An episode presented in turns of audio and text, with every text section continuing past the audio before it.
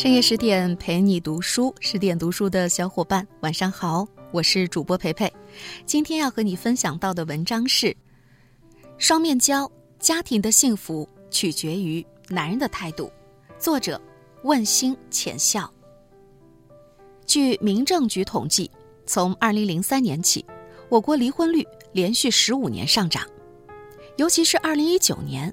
在前三个季度，全国登记离婚数已经超过三百一十万对了，比去年同期增长了二十点五万对，甚至所谓七年之痒已提前到了三年。为什么离婚率会逐年上升呢？十几年前的电视剧《双面胶》已经告诉了我们答案。在这部剧中，婆媳矛盾、亲家大战、家庭暴力、经济、孩子等等。把婚姻里会出现的一切问题，都呈现在了我们面前。当初看这部剧的时候，总觉得最坏的是这个婆婆，把孩子们的家折腾的没有了家的样子。可是多年后，抽丝剥茧，才发现，这部剧中悲剧的最大源头，其实也是看上去是受害者的亚平。作为丈夫、儿子。他面对婚姻家庭的态度，才促使这一系列悲剧发生。婚姻是一面镜子，你对他什么态度，他就会以相同的态度回馈给你。上海本地姑娘丽娟和东北农村小伙亚平结婚了，在丽娟爸妈的帮助下，小两口买了房，办了婚礼。在婆婆没有来之前，丽娟是幸福的。丽娟会撒娇，也会使唤人，两个人在家中的分工很明确，和谐又温馨。在外人看来，亚平就是典型的别人家老公。只是婆婆来了后，亚平就不再暖丽娟了。提起公公婆婆要来的时候，丽娟是欢迎的，只是亚平却是在公婆快到上海的时候才告诉丽娟的。还要求丽娟临时放下手里的工作，和自己一起去接人。单位的事儿再大也是小事儿，自家的事儿再小也是大事儿。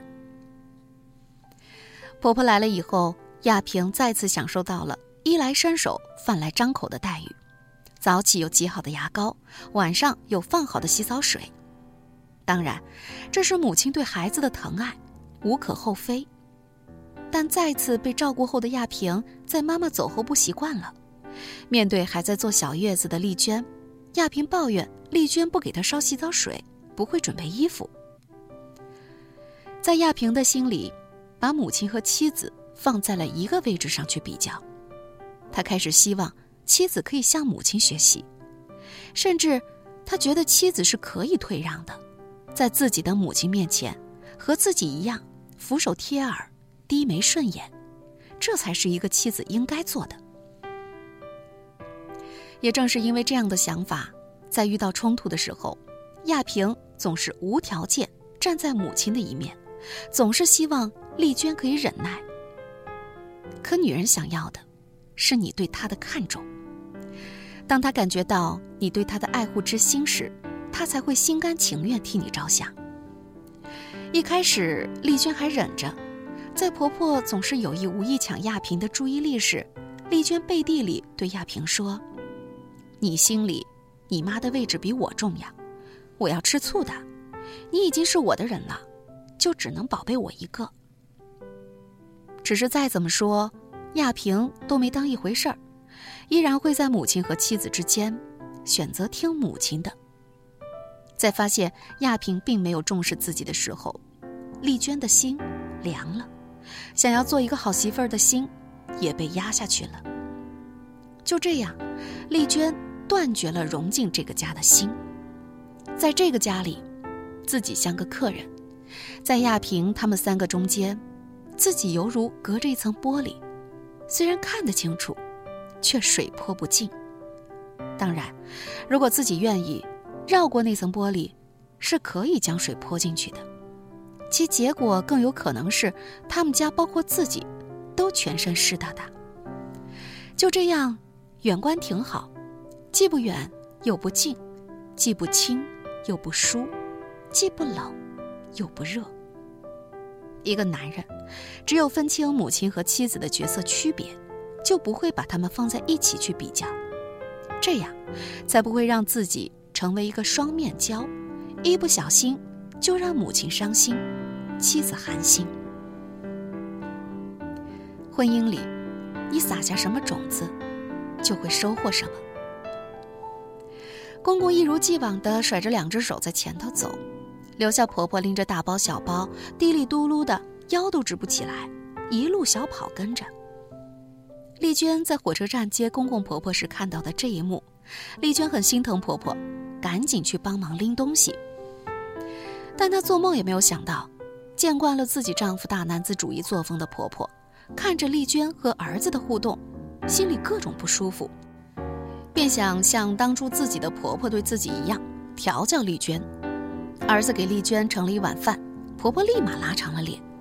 丽娟把自己碗里吃不完的饭给了亚萍，婆婆连一口饭也咽不下去了。丽娟没有意识到，自己的行为已经让婆婆不满了，还是习惯性的把瘦肉咬下，把肥肉丢进亚萍的碗里，会咬一口饼干，把剩下的塞进亚萍的口中。每到此时，婆婆看丽娟的目光里都含着怒火。但因为才开始和儿媳妇相处，老太太也只是在背后说媳妇儿的坏话。你哪能那样惯你媳妇儿？都没个形了，天底下只有女人吃剩饭的，你一大老爷们儿咋吃她口水呢？那也不干净呀！这是家风，男人在家是被供的，哪能那样作践？我就是不许，至少当老人面不作性。瞧他那样，还叫你给盛饭，他那两手空着干嘛来了？贱贴贴的，下次他再这样，我就拉下脸说他了啊！到时候别闹得不愉快，你回去说给他听，老婆那得教育。而亚萍呢，每每听到这样的话，都只是一咧嘴，不吱声。作为一个新时代的男人，他并没有极力纠正母亲的男尊女卑的理论，反倒是被说服了的。老太太不止在背后说，当着丽娟的面也会旁敲侧击。有一次，老太太做了一盆红烧肉，几天没有吃肉的丽娟吃得很欢快，老太太又不高兴了。随着丽娟每多吃一块，老太太的脸色就越凝重，直到阴转雨。然后在亚萍夹了块肉给她的时候说：“妈不吃，妈不馋，妈少吃一口。”你们孩子就多吃一口，这就是当妈的心。这话很明显是说给丽娟听的，但是亚萍什么都没说。后来，在婆婆刻意要给丽娟立规矩的时候，亚萍也什么话都没有说。每一次，男人的沉默看上去是为了家里更加和平，实际上都是把妻子推出去，和母亲单独较量。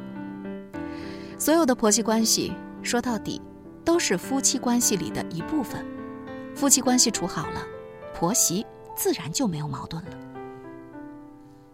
为了让亚萍高兴，本想和婆婆和睦相处的丽娟，终于打消了所有的念头，打算用躲的方式，不和婆婆正面冲突。家对她而言，也就是个客栈，晚上去睡一下，早上通过一下过道。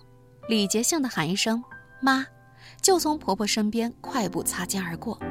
喊的时候，甚至避免目光的直视，以避免正面冲突。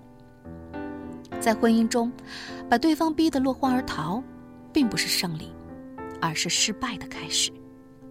亚萍对丽娟的不维护，并没有让婆婆如愿的改造丽娟，反而把丽娟越推越远。